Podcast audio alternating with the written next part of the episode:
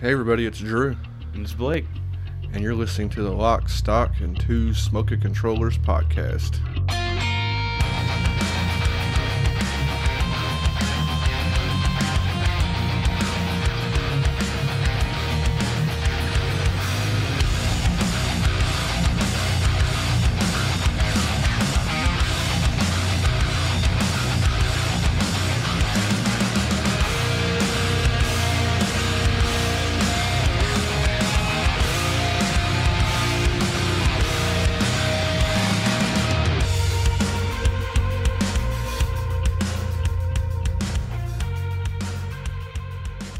Everybody, welcome to episode 54. Before we get dive into the episode, I'm going to uh, shoot through our social media preamble real quick.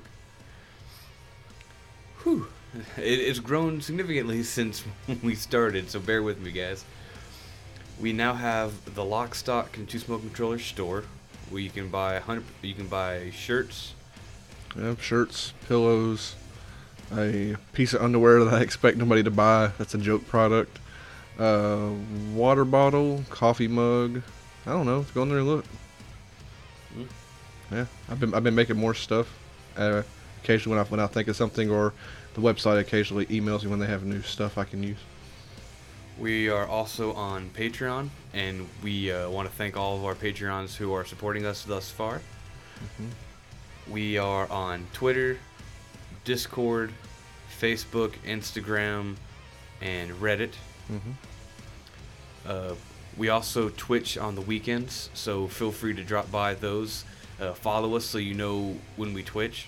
Yeah, and I use the Facebook and Twitter. I'll tweet out the days we're gonna we're gonna try to stream. We don't make it every single weekend, but we do our best to. Any co-op thing me and Blake are doing together, we try to stream our entire adventure together with people who are there.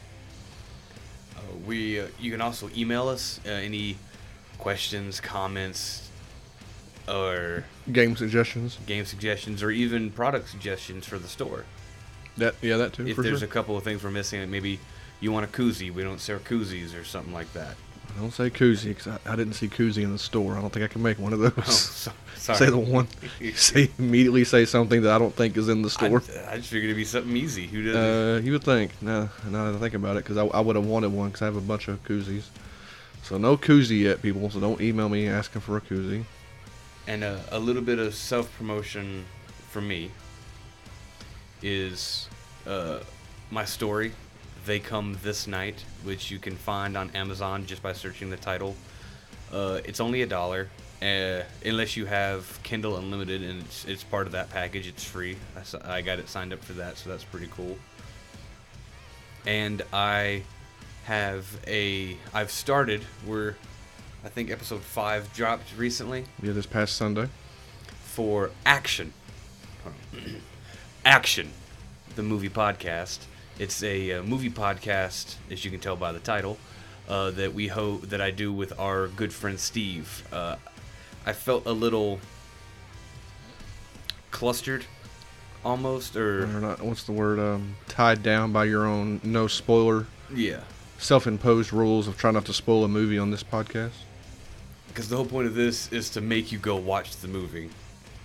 The whole point of that one is to make you go watch the movie, but with the full full spoilers, we fully warn you to watch the movie prior because we're going to tear not tear it apart, but we're going to dig into it and talk about scenes, actors, directors, and break into even some of their other movies by accident going on tangents. We're prone to tangents. Yeah. And lastly, you can find the find the podcast on Spotify. And the other cool thing on Spotify is the playlist that Drew has that he adds to every time we do a band. And we're actually going to be adding to that at the end of today's episode. So uh, keep an ear out for that. Yeah. Uh, links to everything Blake just talked about and all that fun stuff. You could search for our name basically everywhere, but links to all that, if you want links to everything, can be found in the show notes attached to this and every episode of the podcast that we put out if links are faster for you. Otherwise, just search our name. And that is Lock, Stock, and Two Smoke Controllers. Yeah, try forgetting that name. You ready to dive into? Yeah, we're only gonna do. We have one game this week, and we figured it was a big enough game. I think more size size wise and the time we committed to it. I played sixty odd something hours, I was about seventy, a little over maybe. somewhere around there. So I thought the game was large enough that it was it was worth it having its own very own episode. So we only have one game this week, and then I will wrap things up with a uh, a band on the end, a band that's working on which I, I, I tend to keep doing a band that's working on new music. So I feel it's a good a time as any to get you listening to them. So with that, Blake can go in and tell you about well, intro of the game. We'll hear about what he what he learned about the developer. uh, welcome to episode 54 and uh, the game we're talking about it's been well rather its sequel is being talked about a bunch right now Yeah. and so we decided to play the first one and see how much if we enjoyed it at all we'll be talking about monster hunter stories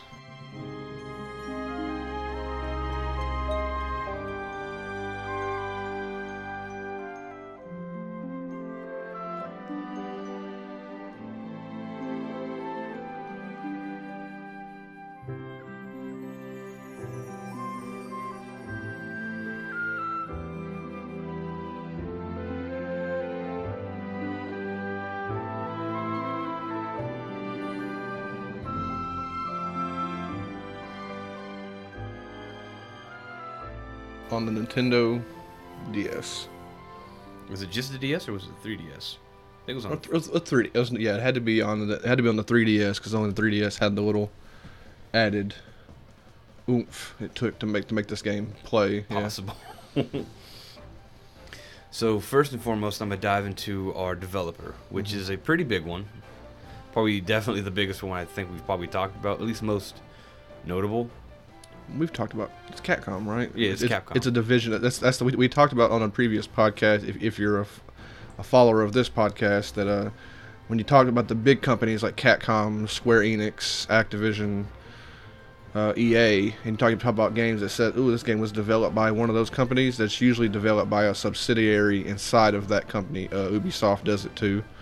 Uh, usually Sonic. So this the game was, you know, quote unquote, developed by Capcom, but it ain't it ain't like the whole billion dollar company chipped in to make this this little DS game.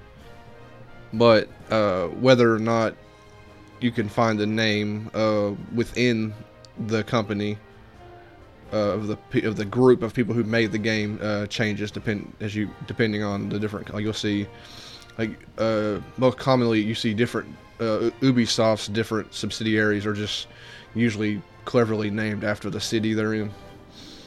But I don't know a whole lot about how uh, Capcom divides things. We talked about Nintendo one time. I think Nintendo just gives their gives their little their little, their little side their little groups really generic, really generic names. Did you find happen to find anything? Well, yeah, well, 'cause I was gonna do it because it, it's co-developed Mm-hmm. by Capcom and another game, another company called Marvelous. Mhm. And so Capcom, for those who are aware, Capcom's massive. They have almost, I think they're almost, it's 2,800 plus employees Yeah. spread across several different. If you play video games, you know who Capcom is. I mean, uh, brain like Onimusha, Resident Evil, Devil May Cry, Mega Man, Mon- uh, Monster Hunter. Monster Hunter. Yeah, the Monster not not this one, but the Monster Hunter series. And so Marvelous itself, they tend to do uh anime style games. Sometimes anim- games based off anime or anime style games. Yeah. Uh, some bigger ones being uh, what's more recent uh, the Fate Stay Night. Uh, Fate Stay Night Extella, they made that game, or the game is based off that. Another one called Senran Kagura, which is a uh, like a musou with like I think it takes place with like Japanese mythology, like uh, Maybe. I don't know if you I don't know if you've ever played any, any other Marvelous games. And that name sounds familiar. Like I've seen that name splash across the screen before. Yeah, they've uh, some bigger one, uh, more one I want to play is uh, God Eater. They they they specifically God Eater three, which I thought was weird, but I do want to try that. They're also responsible for Rune Factory. Mm, As yeah, well as the I've only, more- We've only played one Rune Factory game. as well as the lately the Harvest Moons Yeah. uh, with uh, the, on the 3DS, and then there was some on the Wii, as well as I'm not sure if there's any on the Switch yet. There's some. I think there's some new Harvest Moon games coming out, trying to compete with Animal Crossing and maybe uh, Stardew Valley. as well as uh, one of their bigger ones too is also called Valhalla Valhalla Knights, one, two, and 3 Uh, it's just it's one that I've, I recognize, but I don't know too much about it. And so they're responsible for doing a like uh, they make games. So, that- want, did they like develop this entire game and just got permission to use the Monster Hunter name from Capcom, basically? I, I would guess so. Yeah. But they had, I'm sure they had to have an idea, but see the because sounds like it sounds like maybe it wasn't a Capcom subsidiary. Or like Capcom just tapped this company to make a Monster Hunter game. I think game. they tapped them to make a uh, make not only like I said they make anime style games. Mm. Most of their games end up becoming an anime because they also publish their own anime. Really? a lot sometimes based off their own games to try to bolster, you know, get you know, get more money, get more merch. And so because of that, I think that's why they were tapped because they made they if you're familiar with Monster Hunter, this is a slightly different take on it and we'll get to that here in a moment. Yeah, we actually covered. Well, I say covered in the infancy of this podcast. We dabbled in Monster Hunter World for one episode, and hadn't really gone back to it. We hadn't really gone back to that game due to due to the size and the the time commitment that Monster Hunter World has. But uh, this is a much smaller, uh, much smaller endeavor. And this game is as far as well, this game right here is only on the 3DS, and then the sequel now is on the Switch. Yeah. yes. It's a Switch exclusive. But when I said earlier it's uh, all encompassing, not only did this have the the game, but it also has a a more friendly uh, art style, I guess, more anime based. Yeah, they or definitely sort of sort of cartoony. but they also had the because this game originally came out it was japan only uh, october 8th 2016 Mhm.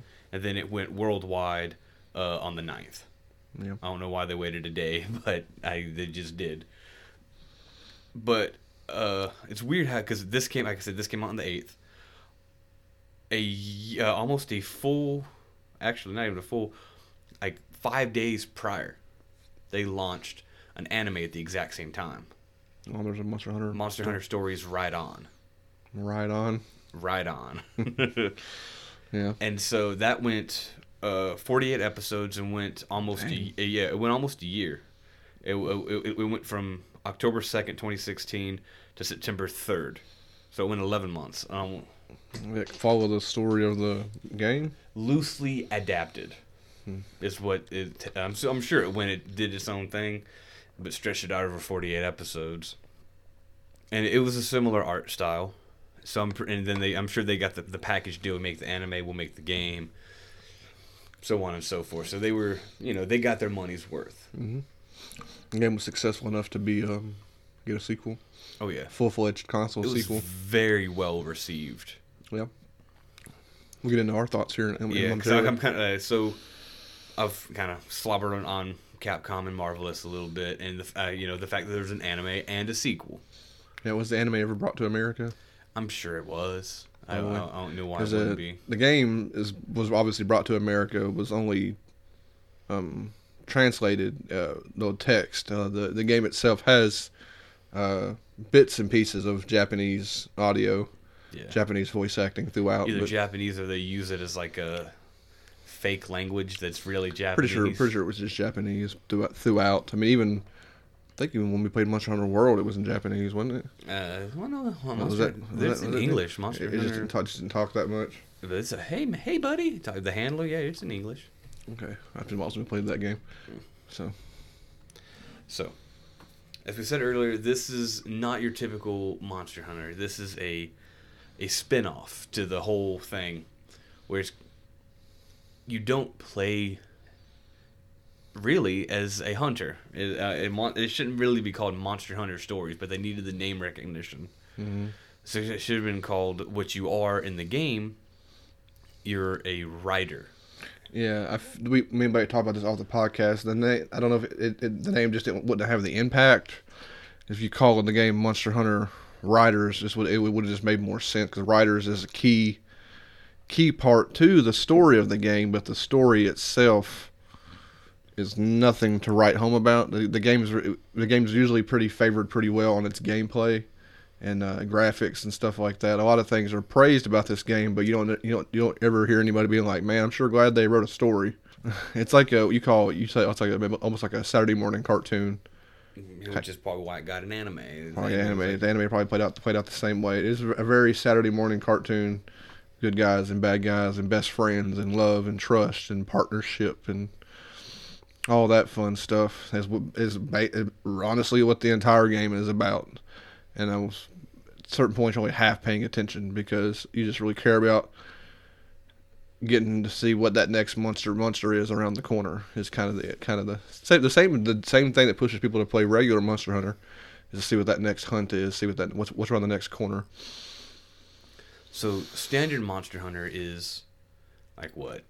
It's an act. It's an action. It's not even an RPG. It's just an entirely an action yeah. adventure combat. People, people would say it's an RPG because you have stats probably, but you don't level up or anything really. Mm, you can boost the stats depending on what you wear, but all even then, all everything, all your stats are entirely controlled by what you wear, and there is no like level, not really leveling up that I'm aware of. Now, Monster Hunter Stories, uh, like I said, it's a different take it is a now a turn-based RPG where you level ups matter and you gain equipment and stuff like that and so on and so forth. Mm-hmm.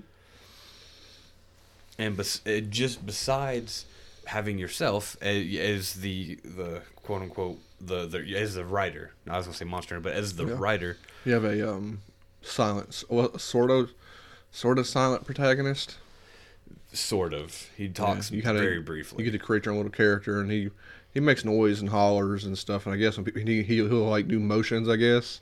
And people are like, "Yeah, man, I get it," and they're like talking back, talking back to him. But this is basically yeah. a silent protagonist. He or she, I guess. Yeah, yeah, he or she. And so as a as a writer, you don't necessarily kill monsters. You do you do. They, they, act like they act like it's so weird that, like when, when riders and hunters meet each other, they act like it's so strange. Rider that riders are so weird, but like you do like befriend you befriend some monsters as a rider, but as a rider you still run around just murdering monsters everywhere you go. You do. You're not you're not too far from being a monster hunter.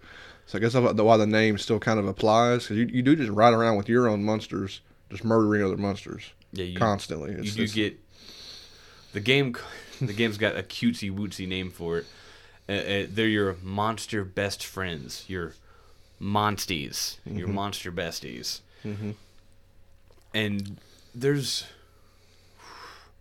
quite a few of them. I think around, around 150, I think, but a lot of them are just palette swaps, give or take.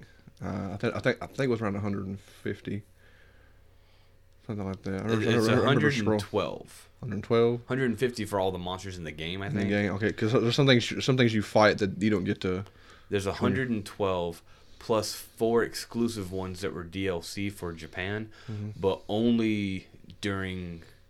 You only got them if you participated in the tournaments and got uh, yeah, time things. Yeah. It was a it was a timed event, but then people could still. I guess they were given codes and the codes unlocked them in their game, and then so people because you can get them, but I don't think you can get them outside Japan. Yeah, there was some DLC. We downloaded some DLC stuff. A lot of the DLC was post game, which by then, you know, sixty odd hours in, I was I didn't care. I beat the main story. I didn't care about post game, but in the DLC in the post game, there was a Zelda a Zelda crossover, where you get a full Link armor and then a, you get a, a Epona as a, a a monster quote unquote that you quote can unquote ride around. monster you can ride around and uh, fight people with opponents. I thought it was kind of cool. Like I watched the little trailer for it on the DS and I downloaded it because I didn't know it was going to be like buried deep in the post game. But I just I never had to play it. But I didn't play all that. But there's a bunch of free DLC. And there's free, yeah, there's a lot of it, and there's these cool little QR codes that are still active after all these years. Yeah. I found a uh, Reddit post dedicated to all these QR codes you scan that gives you like free items. And, yeah That was pretty cool. Kind of neat, a little stockpile of items to play. Anyway, So okay, real quick, we're gonna back to being a uh, a writer who has monster best friends. Just so you're aware, they're not your best friends. You kind of give them Stockholm syndrome because you steal the eggs from nests. yeah, you're you're basically a kidnapper. yeah, you're a, you you go and kill their parents and take the eggs.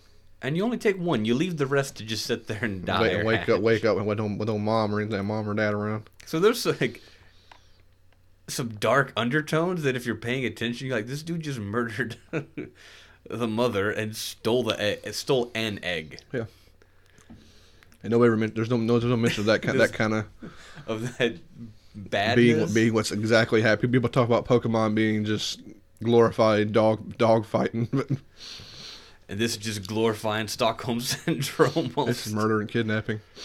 But I mean, it, I mean, it, we're, we're laughing at it, but it's it's true. It's what it is. But that's mm-hmm. just us being glib. Mm-hmm. So it has like we said earlier, it has a, a turn-based combat where you, it's you and a monster of your of your choosing. 'Cause You get a, a party of, I think eight or six that you can cycle through free of charge whilst in combat, or even You can only swap a monster once a turn. Swap a monster once a turn though. and you can also freely use the swap them whilst in the field while on the world map or world map. I guess it is. It's not, yeah, it's a world map. It's a, it, this is this is a basic map to explore. and each monster i'll get to the combat here in a little bit um, but each monster also comes with a some of them have multiple but that's not till like later game where a monster will have dual abilities but your monsters have exploratory abilities which allow you to explore as it says in the title uh, explore the surrounding area. And some of them are simple like jump uh, which lets you kind of hop across like ravines, but then it gets a little more in depth depending on the terrain you're in because you go through several different biomes, and you eventually uh, some things you have uh, swim, other things you have uh, can either swim or run through lava. Yeah, I found the running through lava because it calls it like a. I think it calls it like lot that the skills called like lava swimming or lava dive, and I was like, oh, this is gonna be weird. How are they gonna pull this off? And your monster just steps on the lava and just walks on it. I was like, well, that's anti anticlimactic. It's one of the later game abilities too, and it's just like it mean it really means nothing. It just means your monster doesn't take damage or walk, but you can still anyone else can walk on fire. Yeah. But you have the fire walk; they just don't take damage when they walk on the fire. Well, fire. even then, the other monsters, as long if you run fast enough from platform to platform, you still won't take damage. You have to be like slow before you catch on fire, I guess. So it's kind of a dumb ability that was lackluster that didn't have any cool, get any cool look to it. and then there is Fighter which uh, there's digging. oh yeah. There's digging, which you just dig in a hole and you pop. You, you see a little hole in the ground. You just dig in there and you pop up in an, in, in, in wherever the other other side of the hole is. There's also searching, plant searching, water searching, things that just like roared and let you know when there was like um Stuff just pops up on your map. That's just it. Just it's just a ping. what's that? What would you call it? What's that? Um, a, res- a renewable resource, like a randomly generated renewable resource that Yeah, you just pluck the flowers. or- materials, plants, bugs, fish. Yeah, and the la- and the last one you get is uh, I think you get for the first time in the story is you get flight. yeah, and that's pretty. That's actually pretty cool. Flight's handled pretty well. yeah, it's dope. pretty good. Pretty cool actually. And once you get flight from, won't spoil where flight from the story, you start getting other other monsters that can also fly. But you don't. I don't think you get one at all. Can you get one before? I don't think you can get one before that particular moment because I mean, if a- you're really, really lucky and you can fight, I don't think you don't- have the. I think because of the story, because we're, we're jumping around, but you have this like a. Your kinship stone is what makes you make makes you make makes monsters uh, friendly towards be you. friendly towards you and not want to eat your face off. And your your your stone levels up through parts of the story, and I think you don't have a monster. Your stone's not high enough in the story to use a monster that can fly until after that that story point. So that's how they kind of keep you. That's that's where they make that that first time you fly be important because it's with the particular. There's an in-game mechanic that kind of hinders your progress, just a little bit. Yeah, I actually managed to uh, through luck because you have regular we're jumping around a lot. It's kind, it's kind of a com- kind of a complicated game. It's simple when you're kind of playing we're explaining a bunch of stuff, and then when we actually dive into it, we mention stuff. They'll know what we're talking about. God, or, or they'll, they'll hate us for us jumping around. When you're exploring uh, the regular maps, you'll have uh, regular monster nests that pop up, and then every Monster ca- Den. monster dens, and then you have these gold ones that pop up, and those guarantee there's a rare monster in them. Uh, and I got lucky at one one point where I ended up with ended up two rare monster dens and got two monsters that I couldn't. I say lucky, but I got two monsters I couldn't even use. You could hatch them, but you couldn't even. I could hatch them, and they just sat in my freaking in, in my little uh, farm thing. Just sat in my little monster ranch. monster ranch. uh, yeah, they just sat there at my Poke Center in the computer, in Bill's PC. Bill's PC. Uh, so yeah, that's kind of interesting. Cause you, so it will, the game will give you monsters that you can't you can't even use. You have to sit there just stare at them, wishing you can use them. So we, we've talked about a few things. We're gonna dive Hmm. uh, into, I guess, combat, and then it's slightly move into the story because it's. The game, the game is mostly about fighting. The story, I mean, we can do a bit of the story. And the I story think is it just do kind of like the intro.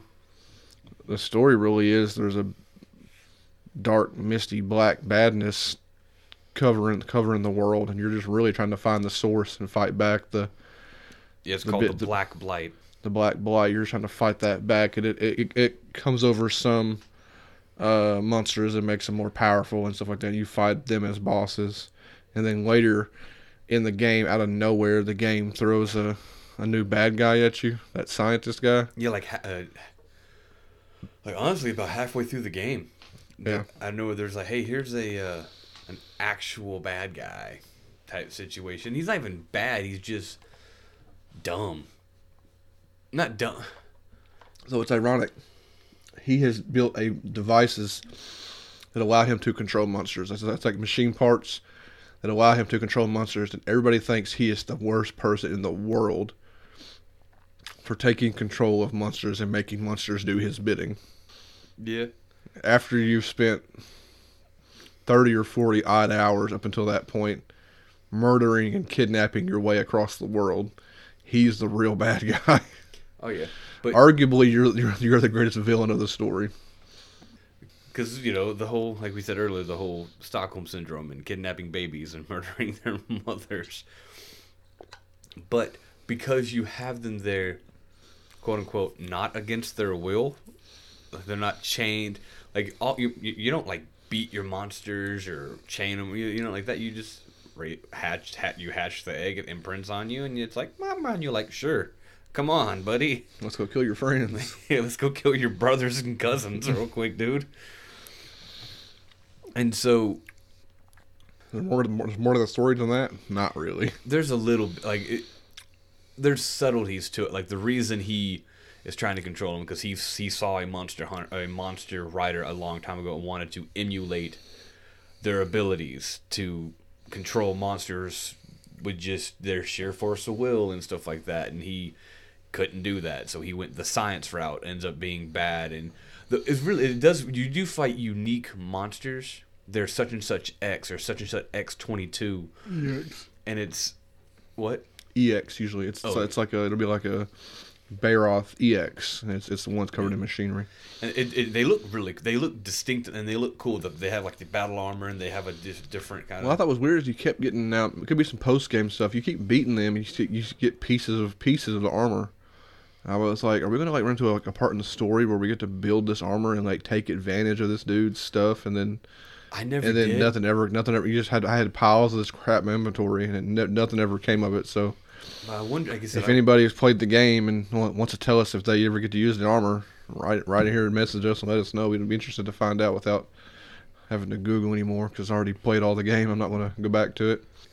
so your your main character, you get armor, as we talked about, it's just standard monster. Hunter. As you, at first, it's just stuff that you can buy, Mm-hmm. and then once you kind of make it a little ways into the story, you you head to the Monster Hunter City, Mm-hmm. the city where all the most famous hunters come and join. Do you remember what the what the city is? It's a, starts with G. It's a big old name, Gillidan, Gildan, Gillidan. something like that. You Yeah, don't you don't say it because it's in Japanese. So I don't know what they're saying. So it's a pretty it's a pretty cool thing. You get there, you, you if people freak out because you you come in riding on a monster, and they're like, "What the deuce?" And you know you meet the king, and there's a whole pretty cool story. You explain what you are and what your story is, and they go, "We've Not, encountered." not, not really, not really a king. It's just the guy who runs the Monster Hunter Guild. Yeah, I guess that is true. You're, I guess Monster Hunters are still below the average people, even though we they save the world on a weekly basis by murdering monsters, that, so they don't come into towns and cities and castles. Mm-hmm. Anyway, besides the armor, which you get, uh, you get a, you get a pretty good handful. Of, you don't get the full arsenal. Like you do in like Monster Hunter World, but you get a decent sized arsenal. You, Yeah, you start getting once you get to that town, you start getting the. Uh, you talk to the uh, the smith there, and he gives you.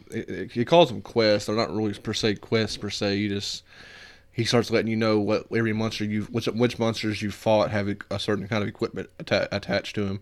And if you've played Monster Hunter, any Monster Hunter, you know it works almost exactly the same way as it did in World. You just go kill these monsters and get pieces of them and come back, and then you get to make the equipment with the, the pieces and a bit of money and everything has uh, stats are just all, all over the place. Like it's just you get really really equipping things. Like you'll have you'll you'll you won't just buy there ain't a there ain't a best thing. No, it's everything's situational. Yeah, you're always changing. You're constantly swapping your armor and your weapons out. I wish you can change your at least your weapons in combat. You can't change anything when you're in combat besides swapping your monster out. I wish at the very least you could swap your weapon. I wonder. I've, I've read I've read about a little bit. There's there's uh, various improvements in the second game, which I will we'll talk we'll talk. We, we don't know what those are, but I'm hoping that's one of them. And there's some combat stuff. I wonder if they address in the second game. But Uh, the other thing when I mentioned full arsenal is you only get four type of weapons. There's a bunch of weapons, and there's like some signature weapons that do not appear in Monster Hunter, which also has a lot to do with I think the fact that you're a rider. Yeah, you're not no. trying to kill these monsters. So some of like the like the switch axe or the gun lance, like some of the heavy, dan- you don't get those. Mhm. You get some of the you get the basic stuff. You get great sword, sword and shield, the horn, and the hammer. yeah, I think we both used for some reason we both decided on the great sword throughout the entire game. All the way up until near the end, because I was using whatever had the highest attack power for me, mm-hmm. and most of the time it was the great sword. And near the end, I, there was a couple that were the hammer, and so I was like, I was like, oh, you have two extra attack points. I'll go ahead and take it, and it was the hammers. I remember you saying you didn't you didn't upgrade stuff too much. I ended up I ended up upgrading a bunch. Otherwise, you're just sitting on. I had tons of money and tons of materials. I was upgrading everything. Everything I was using, I was upgrading it. I just never needed to. I don't know. I didn't really struggle that much. Hmm. I mean, I struggled some, but due to some of the in-game things, it's actually made pretty easy. For the last boss has an instant death move. Yeah, Don't, don't wait talk about that yet. we'll get to that. Uh, so I've talked about your your hunter, your armor, your weapons, and now I want to talk about the monsty. So your monsters, you on it, you actually don't control your monster other than if you order them to do uh, a special ability, which all depends on if you have your special gauge filled. And your special gauge is called your bond meter. How close? How or is it your kinship meter? Either or kinship. kinship meter. So other than that, your monsty will act entirely on their own. Yeah. So every monster has uh, three things. Before they have ele- eventually they have elements too, but they have, they have they have what what they call tendencies. There's uh, speed, power, and technical. What's annoying about this is those work in a rock paper scissors kind of thing, like uh, speed beats power, power beats tech, and tech beats speed. But yeah, um, what's annoying about the game, and I thought the game worked this way when I played it, is if you take a a speed tendency monster, that monster's gonna is gonna always, if not most most of the time, if not always, always use its speed attacks. It's not true at all. no. It's it's so untrue. It's completely unreliable. I thought throughout my thought throughout my playthrough, I would I would be carrying with my throughout the game. I thought I'll, I'll, I'll have me a speed monster, I'll have me a power monster, I'll have me a technical monster, and I'll mix in some elements. I thought that's how you would play the game. Not true in the slightest. You basically just pick your most powerful monster or your, or your monsters that are your favorites, which we'll talk about, and you just hold on to your favorite monsters throughout the game because that's what's going to matter more than because they're going to do when they attack they're going to do whatever they want anyway. Yeah. And the same thing applies in the reverse when you're fighting stuff. When the game tells you like, just predict, just predict what your mon- what the monster's going to do, and it was just like, well, it's it's a power tendency, so maybe I should use my speed attacks. Oh, but use a technical instead. it happened. And you get it, you get advantages when you when you attack. So you, when, when you attack, your monsters can they can go head to head with you, you head to head, and you can go head to head with another attacker too. And you're head to head, they they run into each other kinda. Mm-hmm. And if you have uh, if you if you win the paper the rock paper scissors, you do more damage, and or you take less damage if you win. However it goes, And sometimes if you but you're basically almost always you're you are always guessing that that that gr- it grows really tedious throughout the majority of the game. The only thing cool is if you guess right and you guess their weakness, you counter them and you don't take damage. If you guess You take wrong, you take a smidge. The, the, the number's blue. I, I watched it. oh, it's, so it's so it's so small. Yeah, I don't know why it even bothers hurting you. I've had it because they still get hurt. Cause I've, I've I've had monsters beat me, beat me on on thing like opponents beat me, and the little smidge be enough to kill them. Oh, really? So yeah, it, it you do take you just take significantly less damage if you win the the head to head. That's called it's called head to head. So and so like that can be complicated and it's it doesn't work out the way it should. That might not be i would say that would be due to the like the the limited capability but it shouldn't have been that difficult. Like if you're a speci- if, if the game says speed tendency monster it should use speed i'll say 90% of the time. It shouldn't use it every time because it, it's a monster it's not stupid but at the very least, um, if it's a speed tendency, it should be able to do speed and tech, or and not you know it should be able to do what its its weakness. Or so okay, so maybe it should be able to do speed and power and not tech. But, Yeah, but- every monster can use all three, willy nilly. and it does it didn't make it. It is so difficult to figure out. Like, every now and again, you get lucky because monsters the- will follow patterns. The game is constantly hammering you. It has a little companion companion with you we haven't mentioned. The guy who basically speaks unless, instead, instead of having your main character talk, have this annoying little cat that follows you around, screaming at everybody all the time, and he's constantly in combat, nagging you about following the pattern. And you start watching things do certain things, and you think you got like it's it'll be like I'm gonna do a power attack, then a special move, and then I'll change to a technical, and I'll do power move, and I'll do a special attack, I'll change to a technical, and you're like, oh, I think I got it, and you and you try to make your move, and it completely changes what it's doing, yeah, it is. And it's just like, what what what patterns are we, are we looking for here, you know? So I, I don't know. And I even tried to Google. I even I even Googled it at certain because there was one monster I just couldn't beat for the life of me. I Googled it. I was like to see if I was just missing like if every monster, or even their special named monsters, like they're just more powered up versions of normal monsters, if they have a set pattern built into the fight or built into that monster, and they don't. They just do whatever they want to do, Yeah. and you're supposed to just do your best against that, which Eventually, it's do. it's exhausting. Not really. There's that's that part's the whole freaking game. Aside from later, if you're strong enough, you just kind of barrel barrel your way through. I got to a certain point, I was just barreling. barreling my way through things. So with my, with my most powerful, I like the two monsters I ended up liking the most. Yeah, I I ended up getting my favorite monster fairly early on. I think we have the same favorite, which is kind of lame. Yeah, because some fan I don't say fan favorites, but some fan staples. Mhm. Like there is this in the game. There's like the Jaggi, the Bayroth, Mm-hmm. the The spiders. the yeah N- Nerscylla. I don't know if those are a fan favorite, but those are. If anybody happened to watch the Monster Hunter movie, the spiders were in the movie. I don't know. Oh yeah, there is a Monster Hunter movie which I forgot about. It came out earlier this year. It's like two, three years ago now. So I don't know. It's been a No, while. it was earlier this year. We saw it in theaters earlier this year. You know we're in 2021, right? Yeah. That movie came out in like 2020 or 2019. I, I swear to God, we saw it earlier. No, it's been year. out for a while now. Oh. Yeah. See what I'm well, I thought it came out at the same time as Mortal Kombat. No, Was early? No. no. You can Anyway. keep keep talking. Anyway, so what? Once you get a little further in the game and you have these the monster tendencies, uh, you play through the story a little bit and it unlocks uh uh what do you call it?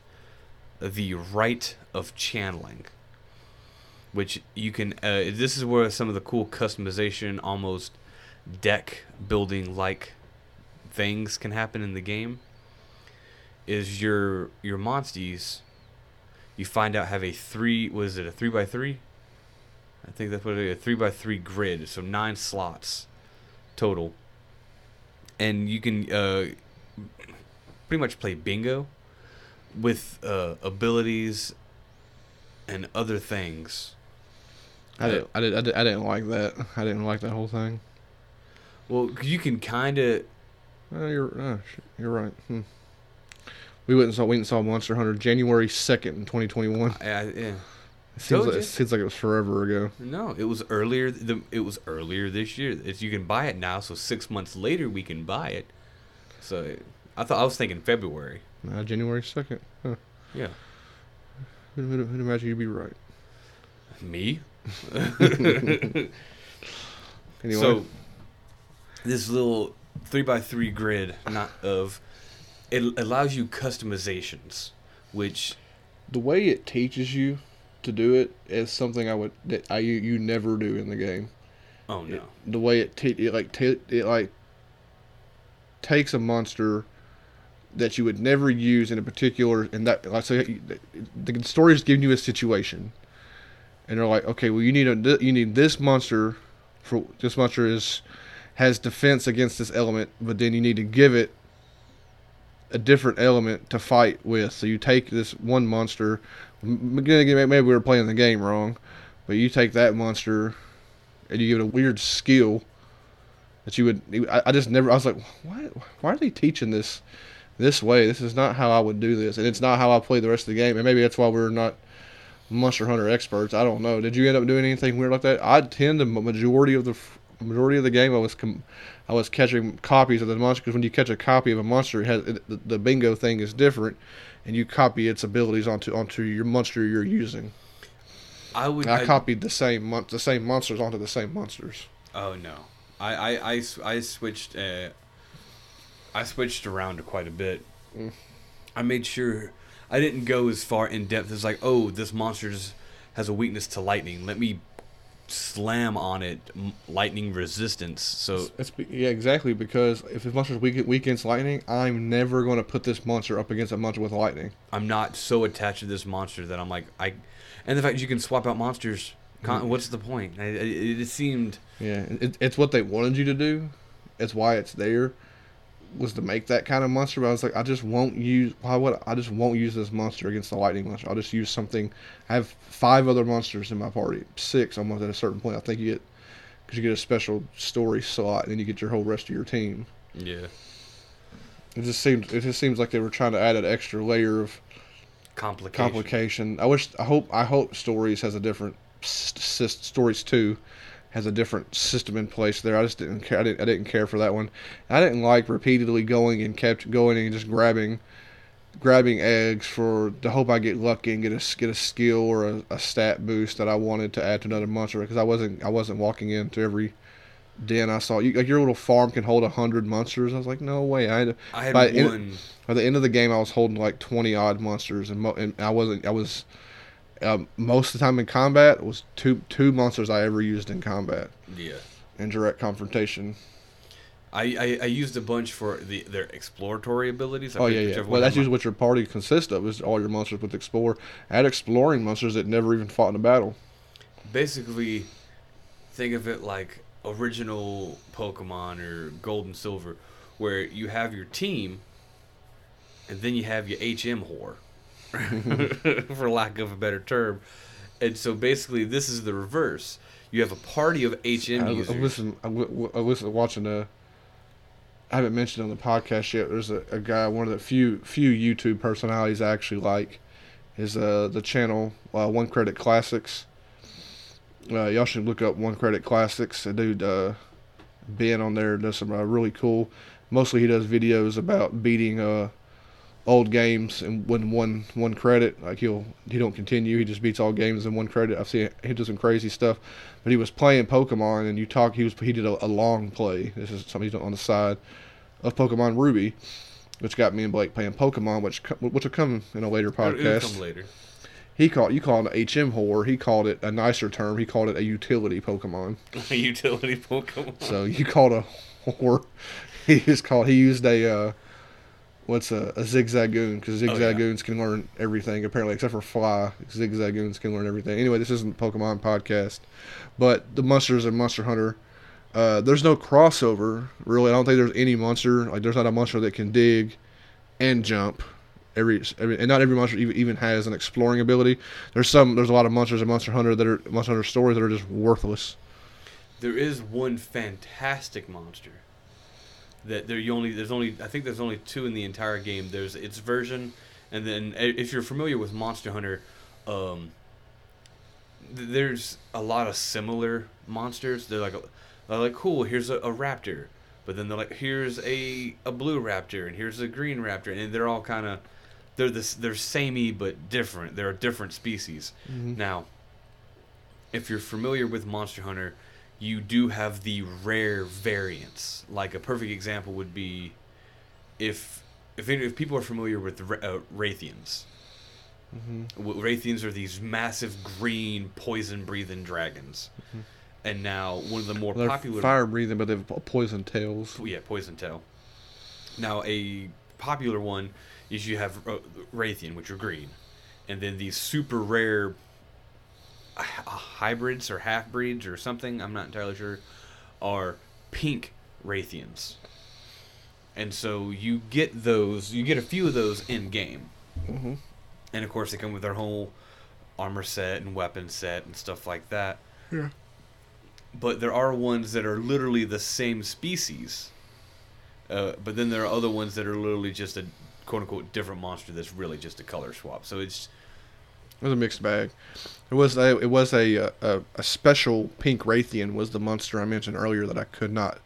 I struggled beating. It was it was a name one of the named ones. You fight it way earlier than you probably should. oh yeah, uh, and it was uh, nearly un- nearly un- at the when you first discover and, get- and get the side quest, it's pr- nearly unbeatable. I fought that thing four or five. It's about probably the hardest fight I had in the entire game until I, I was like, "Nah, I can't, I can't do this now. I ended up having to come back and do it. It was a, a pink, a pink Rathian. It was names. It had boost, it had boosted stats and stuff. we haven't really. Do you want to dive into the story just a little bit, kind of like do the intro, maybe introduce some of the. You want to go you want, right now? You want to go back to the beginning of the pop, beginning of the game? Well, we we didn't really touch on the story though. this is the story's nothing really. I mean, No, That's fine. It, yeah, it is really for a game called Monster Hunter Stories. It should have had more. I just want to kind of talk about how You talk about it. There's just I, I don't want, I don't want people going into this game expecting there's going to be a grand, a grand tale. yeah. I think the game was named poorly. I think Ryder would have been a much a much a much more appropriate name. I just kind of want to nag on it a little bit. Is the spacing of the story? Pacing. Pa- pa- spacing. Yeah, the pacing of the story. Because you spend a whole, like you said earlier, like probably the first 20 hours maybe, like roaming around. Oh, you're a monster writer? That's crazy. And then you kind of just monster hunter it up. Well, you go from place to place. Everywhere you go, somebody's like, "Man, man, I saw this black monster somewhere tearing stuff up. I guess we need you to go take care of it." And it's it's a, it's a monster covered in darkness. You go to the next town. Somebody's like, "Man, I saw this black monster over here tearing stuff up." I guess you're the guy to take care of it. And guess what? It's a monster covered in darkness. It does that for the first quarter or so or more of the game, as you get to each each new town. And you go to an area, there's a town. You go to an area, there's a town. You go to an area, there's a town. Area, there's a town. I mean, it's it's it's just the basic structure of the game. And then out of nowhere, there's like, who? I'm a doctor who's a bad guy. And then they just had to make someone who's. They had, I guess they had to give a face to the bad guy. Besides the evil blight mist that was infecting thing. I guess you have to have a face. I guess. Not a good face, but you had to have a face. And that's the story, folks. I don't know. See if you want to talk about that. Yeah, I- what, do you want to talk about? I don't know. I just nothing. I just had the character names wrote down in like parts of this. They You put. can, you can mention the characters too. You you have two friends that that you you rarely see throughout the vast majority. Like you're you're you're in your your home, your home village, and you have two little friends that you see in the opening scenes, and then you see They You count on your hand each time you see them, them throughout the rest of the game. That is true. So yeah. They, they they come more in the end, and then there's this random guy that comes out of nowhere. It starts following you around later in the game. well, you, I can't I can't remember his name. The You fa- meet him the in fat the fat guy, fat guy. Little fat guy starts following you around. Oh, you meet him on the island. Yeah. Yeah, he comes out, of nowhere, and, and forces himself to be part of y'all's thing, and everybody just kind of ignores him. He's just there, and, he, and throughout the rest of the game, he has no purpose. He's just there. He's literally just there. He's like more worthless than Yajirobe. Nobody, nobody really talks to him. He doesn't miraculously save somebody. He doesn't have a secret power. Uh, He's just some. I was like, who who wrote this guy into this game? He was there. You you had two other characters, two other friends that you basically wrote them off into going because one girl joins a school, Yeah, the Scriveners. Scrivener's Guild, whatever, and the other and your other guy's all mad and wants to run off and just kill everything. So your your two friends, it just writes them ri- wa- away from you. For the longest time, it's just you and the, the obnoxious cat, Uh, Navirou. Aviru. This is your typical annoying Japanese screaming character. Um, and then also there's this fat guy. Yeah, I'm, I'm guessing you. So you didn't like Navirou at all? At all? No, not really. I find him quite annoying too. Yeah, he's just screaming. He's just he's just he's just screaming at you the whole game basically. Yeah. And uh, you meet when you figure out when you start learning about his story, He actually see he has probably the probably one of the coolest stories. a better story. But the problem with his story is you meet the rest of the cast, the rest of his family, who are all more interesting than him. Yeah, less annoying. All of them, or yeah, yeah, all of them are not annoying, and they're literally all more interesting than he is. I was like, why are we giving him this one? why would we give him the weakest link? Yeah, like it's just I, I don't know. Strange people make people make video games make strange decisions sometimes. Uh, this is gonna come kind of out of left field, but I kind of just remembered it Mhm. as a random factoid because it's on the 3DS. The game is amiibo compatible. Com, compa- com, Compatible? com, yeah, wow, man. Yeah, Compatible. I don't think you even did it though. I told you after the fact because uh, we've we've obviously over time collected a bunch of amiibos and now I can't say a word. Subsequently, subse- Sub, sub, subsequently, sub. afterwards, later down the line in our timeline of our lives, uh, sold sold all of our amiibos. But I think Blake kept Some of my favorites. Blake kept uh, the Pokemon related amiibos and he kept Cloud Strife from Final Fantasy Seven. If they put out a Sephiroth one, we're gonna buy that Sephiroth one. They may have, I don't know, but we used to have a bunch. Uh, there may be, there may have been a special Monster Hunter one for all we know. I don't keep track of them anymore, but I did when I was playing. I was like, oh, there's amiibos, whatever. I'll take the ones Blake has and tap them to my DS, and it just it just gives you items.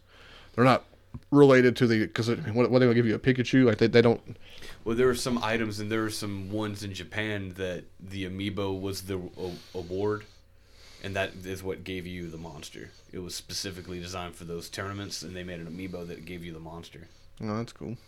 Yeah, but we don't we don't have none of that. Yeah, so it was Japan only in the tournaments where you fought. I wonder if Monster Hunter Rise had any. I think Rise may have had an amiibo, but that game's newer than Stories Stories One. But that's something else. the uh we we we gently touched on it about your monster being having uh, abilities that you use the through kinship or uh, bonds um one one cool thing is if you do manage to hit your opponent's uh, weakness with your monster you get you add a little bit to the gauge but if your monster hits the weakness you get a bigger boost in your bond gauge Yes. And if both of you and your monster use the same, say you both use your power move, like you use your power move, and your monster happens to, by luck, use your power move on the same enemy, and it's that, and the enemy is using the wrong one, like, so you're using technical, technical, yeah you do a, a, a, a dual attack.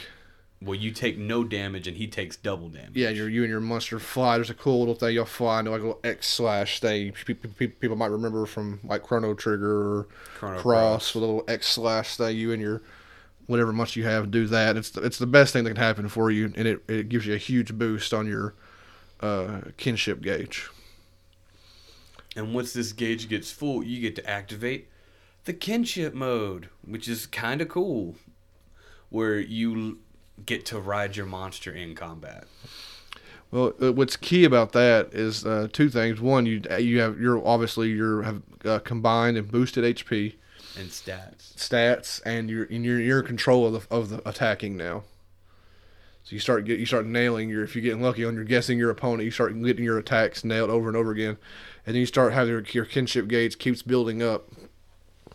If if you have to, it starts at kinship level one and then you if you nail a good attack you get two and then it maxes out at three and three and one two and three are just the tiers you use to use your kinship ability which is basically just a, a super powered move that each of the monsters have. Yeah it's specifically designed for that monster it's monster specific but the palette swap monsters have the same sequence it, it kind of the same move but they're all pretty range from kind of being kind of silly to being really flashy and cool but they, they're all pretty devastating. Oh yeah, it's a super powerful. It's I mean, a limit break. It's basically a, a limit break. Yeah, more than anything, it's, it's what you're trying to do with the most things. If you're lucky enough, sometimes you can.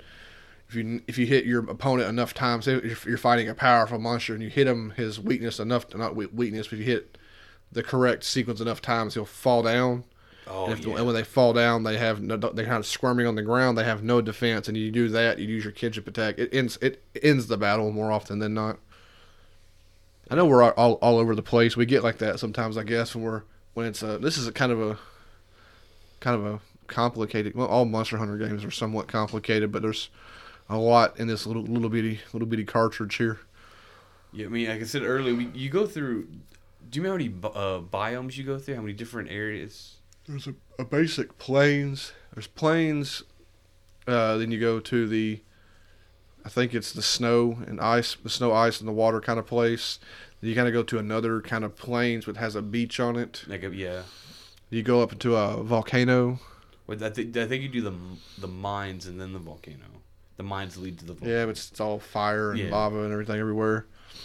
And eventually, well, somewhere in the middle, I think there's a a rain a rainforest. rainforest. Yeah, there's a rainforest. I don't really care about the rainforest. The rainforest gets really confusing the further you get into it. Yeah, it does. I, I, actually probably spent the least amount of time in the game in the rainforest. Because you have like the opening rainforest where like, oh, you can't go this way yet because you, you don't have the ability to, and then you come back later with the ability the ability to. Oh, vine climb. It's a ability we forgot. Oh yeah. Okay. Yeah. Yeah, vine climb move this. Well, we, we even talked about the spider, the Nerscylla. Yeah, the spider has a vine climb, and these uh these little uh things called a Tigrex is what I had through most of the game. Tigrex are cool. Had a had a vine climb. It's just climbing up vines. I use the spider at first. It's just like reaching things. I don't think it's ever required to progress in the game. There's usually it's usually yeah, none usually, of the exploratory abilities are required to do with the story. They're only there's they're only for exploring or doing shortcuts like the vine climbing because uh, like in the second part of the rainforest where you have to climb up the massive tree tree uh, you can walk up the branches but if you have one that can either jump or climb you can just climb and literally just straight up instead of having to zigzag your way through the, the yeah. roots of the tree and I, I did enjoy that not having to i was like i'm because I, I liked the game a lot but it got to the point where i was like what it happens with a lot of rpgs because they the fluff and stuff. Like I'm ready for this to be done. Yeah, uh, there's a whole. Ain't gonna go into all that because it's all the all the end game. So there's a whole ex, whole the whole end of the game. It's just like, what is going on? It's like the game the game does start to. Uh, I think it starts to drag a bit when you're kind of run out of new places to go to. Yeah. And then you like, start, and, and, well, the worst part of the game is when you're like, you're like, you got to go back to because at first you're purifying these big kinship stones. You purify one or two, and then the game kind of loses track of that. You start doing something else, and then way late in the game, after you've been to every almost every map in the game, the storyline's like, I guess you need to go purify all seven kinship stones. It's like, why was I not doing that when I was there originally? There's no. Yeah. So you got to go back, go re-go back to all the old maps. You know, there's new areas pop up somehow. Sometimes a rock's not in the way no more, or you've got oh, yeah more powerful monsters, or things just change and move, and you'll find another place, or a cave. There's a new cave, or it just it was it was a really weak second second half of game basically where you spend getting the kinship stones. That's what I was talking about with pacing. Like you spend, and then I don't know, they're like, oh, here's because what. It, oh, there's a black, there, there's a, a blighted monster and a kinship stone, blighted monster, kinship, and then I know where you're like, there's Doctor Mangler. With a name like Mangler, if your last name is Mangler, I don't, I don't, you're a bad guy. Was that his name? I don't, I don't even remember his name. Yeah, M A N E L G E R, Mangler. So if your if your last name is like something weird like that, or if I mean if your name is like Doctor Mindbender or like man, you're you're a bad guy. You mm-hmm. need to be in jail. It doesn't matter how good you do, you're going to something's going to cause you to lose your Yeah. grip on reality and become a bad guy. yeah.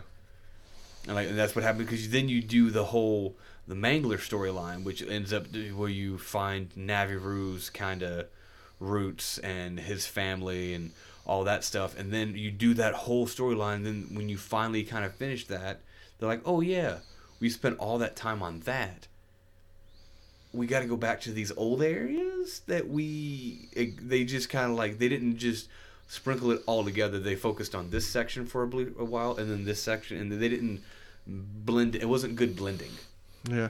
You also somewhat abandoned places for a little bit, for a while, for a long periods of time. Yeah, you just never go back. Like the ice place. You Yeah. go back there, Never. never, actually. You're never, well, to go past it, I think, No.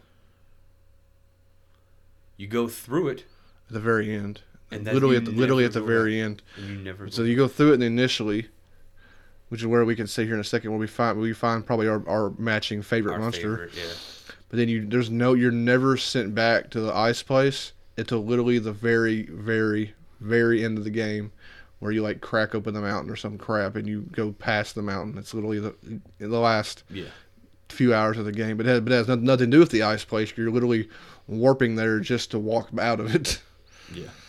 So that place is made. It was built and then just abandoned uh, for no reason. And uh, that I also found the desert lackluster. Like you barely like you, you run through the desert one time and you're never sent back to the desert for anything. It's it's a large map to them that never use. There's like a, a little refugee village because there's like a sandstorm and a monster attacking the big village. Yeah, black a black monster. uh, then once you beat the blighted monster, make it to the big village, and it kind of opens up a little bit, and there's like a coliseum and arena. There's some side stuff to to do in there, but it negates the opening village. But the opening village, it's not like people in the opening village migrate to the main town. They're both They still sit, they, exist. they just co- sit there.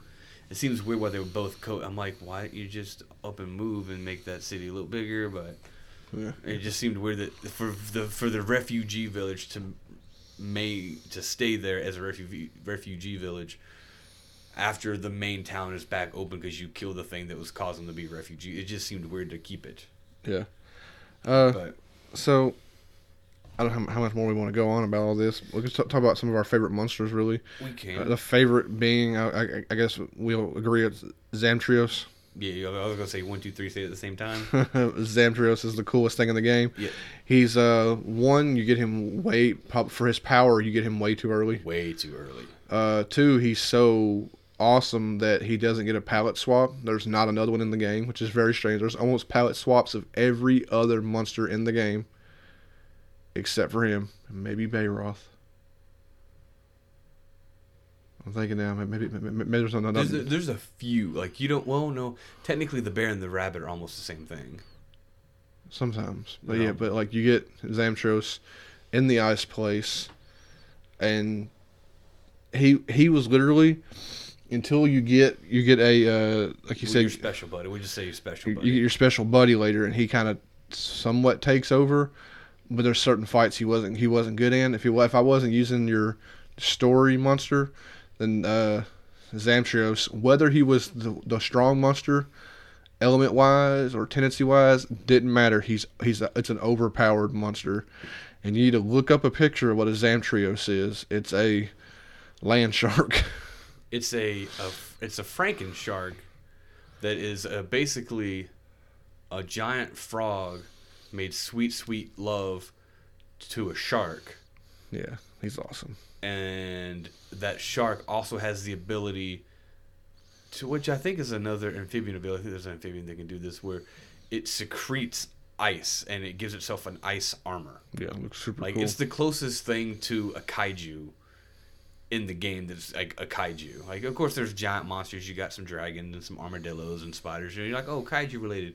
This thing, it's a frog shark that can grow ice armor, and it looks awesome both ways. Yeah. So the, and the game does it, it's crazy how it, how it how it, it does something like this is that your monsters have a quote unquote rarity, which supposedly shows how how rare, how how powerful they can be. Yeah. Uh, it goes from one to I think eight stars or something. eight or something like that. I think Zamtrios is maybe a two, Two or three, yeah. two or a three. So he should be somebody you use for a little while, and then toss later when you find somebody to replace him. And nobody. I didn't even find nothing. You don't. You don't ever find any. There's nothing. Any anything that ever comes close to being at his, at his strength. It seems like. I, like it just. It's so. It's so weird that like there's a lot. It says like 100 and 112 monsters, and he's in my party from the from the moment you get him in the ice area. He never came off. He never, he never left my party, and he has the he has the he's the only thing I ever sw- he has the swim ability. It's the only thing I, I ever swam with. I didn't like I didn't like walking around with him because he does hop around like a frog. It makes it hard to kind of to, to angle to get your get, to get your bearings a little bit. So I didn't often ride on him like that, but I, but he was often swapped immediately into the party to uh, to destroy everything.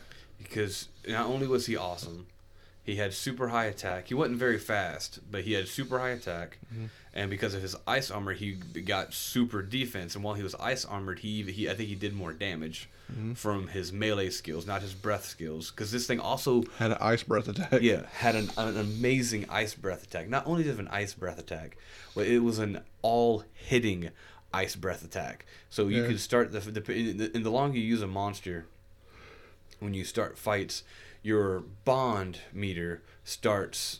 You know, it, it starts at a certain set amount, and if you've been with the monster long enough, you start with a pretty good chunk. And so I was closer to the end of the game, not even closer to the end of the game, about halfway through. I used him the entire game. Is our bond meter was so high that I would start the fight, and he had enough to use his ice ability right away, his ice breath ability, and I would do it.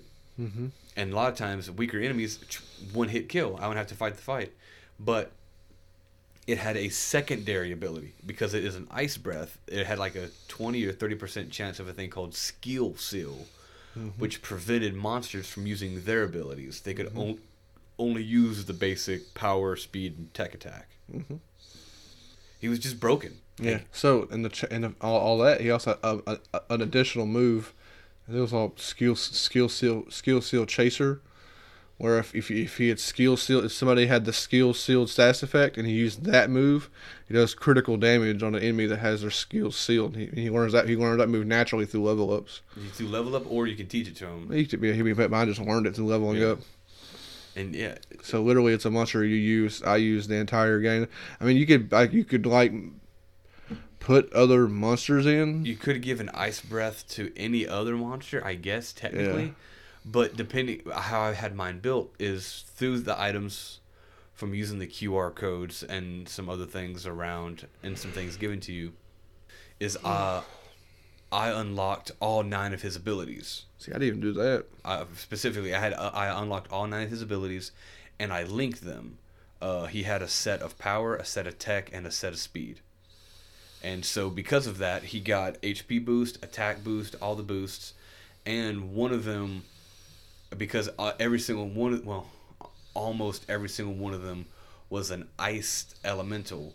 Was his ice damage was I think it was at three hundred percent. So his ice breath hit everybody at three hundred percent its normal damage, with double its chance. So now I think forty percent chance of skill seal.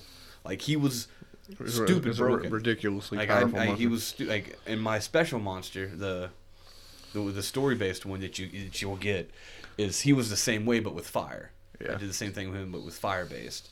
But he didn't have an all hitting attack. So when I went against See, mine did. See, I taught mine one. I didn't I didn't get I, I taught mine that there's a laser beam move that these other other monsters can learn. It shoots this superheated laser, and I used one of the I caught one. I used one of them to teach him the laser move. Oh that's cool. I didn't Yeah, that's how you can build your monsters. Like customized. It was a red move, so he had he had full red across his bingo boards. So it was all it was all lit up, and he was his fire damage was boosted out the wazoo. Like he was he was I mean he was becomes your main attacker once you get him, but he also can't certain things he couldn't fight very well. You just switch in Zamtrios and the fight's over with. I mean, you only need two monsters. Yeah. Like if they if if they made the fight where, like we said earlier, that Zamtrios, if he was specifically his tech tendency that he's supposed to be, and didn't use power or speed attacks at all, cool. He's great against a speed monster, but against the power monster, I have to. But I literally, I fought things that were his weakness and wrecked them. Yeah. Just because I eventually he got it right, or back and forth, I was able to use his mega ability after I was, you know, we kinshipped and bonded, and I, you know, rode him in a non-sexual fashion, and oh, I just wrecked the monster because he, he had a really cool ability too, where he got like he got blew himself up real fat with the, and then squeezed out all the icicles, and it was really Yeah. cool. Just ridiculously powerful. So early. So early in the game. I, I don't think they did that on purpose to give you something cool and powerful early, or if it was just they thought he, he maybe they thought he wasn't that good. Like, I don't know, or maybe, maybe we just overused. Maybe I broke him by giving him all those awesome Yeah. abilities. I don't know. Uh, is there any other monsters you want to? I mean, there's a hundred, a hundred and something monsters. There's a lot of there's a lot of cool monsters in there, and Monster Hunter is obviously famous for its monster design. I mean, it's what it's kind of. Uh, early on, before I got Zamtrios, I was pretty fond of one called the uh, the Arzuros, the, The bear. bear, yeah, I enjoyed the bear. He was pretty fun, and he had like a, a self healing ability where he would just eat honey. o- open up a jar of honey. Like, he was powerful. He looked kind of cool too. Yeah, I enjoyed the bear. Um, there was, there was the one that was useful, the useful one that uh, the, one of the best ones in the game for utility utility him. wise. I wanted to talk about it Where- earlier, but I forgot to. I forgot I forget what the it has a weird name, but It's we like Quasit. it, Um, it's, it's not. It's not Quetzalcoatl, but it's close enough to make Yeah, no difference. but you you you have it, and uh, you ride it, and you hit the the monster skill ability, and it just starts a random battle. It's so cool. It's so fast and efficient. It's good for uh, grinding out levels. It's also good for uh, you need to, you need to hunt a specific monster. Easy to go out in the field, and you don't you can't you can't pick which one he's calling, but it's so rapid fire of, of him calling a monster, and they you either kill the one whatever he calls, whether you need it or not, or you just run from the fight and go back into, and then even though you're riding it when you when you start the fight, you just swap him to the month for free. You swap to whatever monster you want Yeah. to be fighting. which is probably Zamtrios or your special monster. Yeah. Uh, also, on a side note, everybody there's shared experience across the board. Yeah. I know I know that comes out like later Pokemon games, but, but as long as you're as long as they're in your party, everybody gets the same experience. And then later on, part of your your farm, your ranch, your monster ranch, is uh, one of the abilities. About probably over halfway through the game, it's further than it needs to be. Is you get uh, ex- exploring where you can send Ex- up to expeditions. Expeditions. That's the word I was looking for. We can send up to six monsters to go hunt down. It's a- random, but Yeah, they're they're they're, they're just gone on a clock. When they come back, they got items and experience and stuff like that. Yeah, cool to do if you know you're going to. I kept sending. I, I spent the whole whole rest of the game just sending monsters off that I never used in battle or anything. I just kept sending them off, Yeah. and they kept just piling items, uh, piling items on me. It's it's neat. It's a it's a reason to have other monsters, I guess. other monsters and it's also it's also a way to train because you do get uh experience giving items but if you've used them on your party and you have a weak monster that you really want to use because there's that one really cool one near the end the the Zinogre. It was the thunder tiger gorilla. Hmm and yeah th- you heard me right. Thunder tiger gorilla. That's probably that's a good explanation right? Hmm he looked awesome. But when I got one, it, so late in the game, it was like level one. I was like, let me let me, let me let, let- let- use the expeditions to level up a little bit, and I just never ended up putting them on my party. Just forget about them because you had Zamtrios and the other monster just Yeah, owning the whole game. I had fire and ice, and I'm like, cool, I could use a lightning guy, but I was using Zamtrios probably in the last boss fight. oh yeah, I definitely did yeah. because, like we said earlier, the the game's easy. I didn't touch on this, It, yeah. but the little hearts, your hearts. Yeah, if you if you were your Munster die in battle, you get three kind of continue hearts, and you, they, they, they just stand back up and try keep on trying. They stand up fully healed, and I think it gives you a full kinship. Didn't, didn't it give you a full kinship thing? No, but it's enough that you just keep on going. You have items. You have items that you can restore at least one heart in battle, which I really didn't have to do unless I was fighting that one pink Rathian, or uh, during the last boss. The last boss is a little unfair and broken. I did during the Bossarama type near the. It was not a Bossarama because you can run it. In, It's really just the last boss itself. But you, you see what I mean, like the the last. Well, Like, you fight multiple. You fight multiple powerful creatures in a row Like- at the end, but you can also fight this and just run back to town and just heal and come back. point, yeah, yeah. come back. I mean, it's not like it's. That's exactly what I did. At each boss, I ran back, except for after the third. one. It annoyed me because after the third one, I ran all the way back yeah, to the there's that cat hiding in the wall. Yeah, and literally, I know that if I'd walked up the stairs, there was a cat hiding in the wall, and I didn't have to run all the way back. And I was so mad when I Yeah, found that out. yeah. So you know the Um, real favorites. I'm trying to think. I said I like the bear. He was cool. The the the the the, the parrot. He was he was really good. Parrot is is, is, Is, the, is the the, the fan sli- the fan term, the slang term Yeah. for it. The parrot. There was well, that's a different things. there was an elephant monkey that I didn't really like, but the thing was stupid hard to kill. Yeah, because even the even that when the, the cat hollers at you like we, we don't know what this thing's going to do, and I'm like, oh, great. Yeah. You just kind of keep selecting moves and hope you kill, hope, hope you end up killing the stupid thing.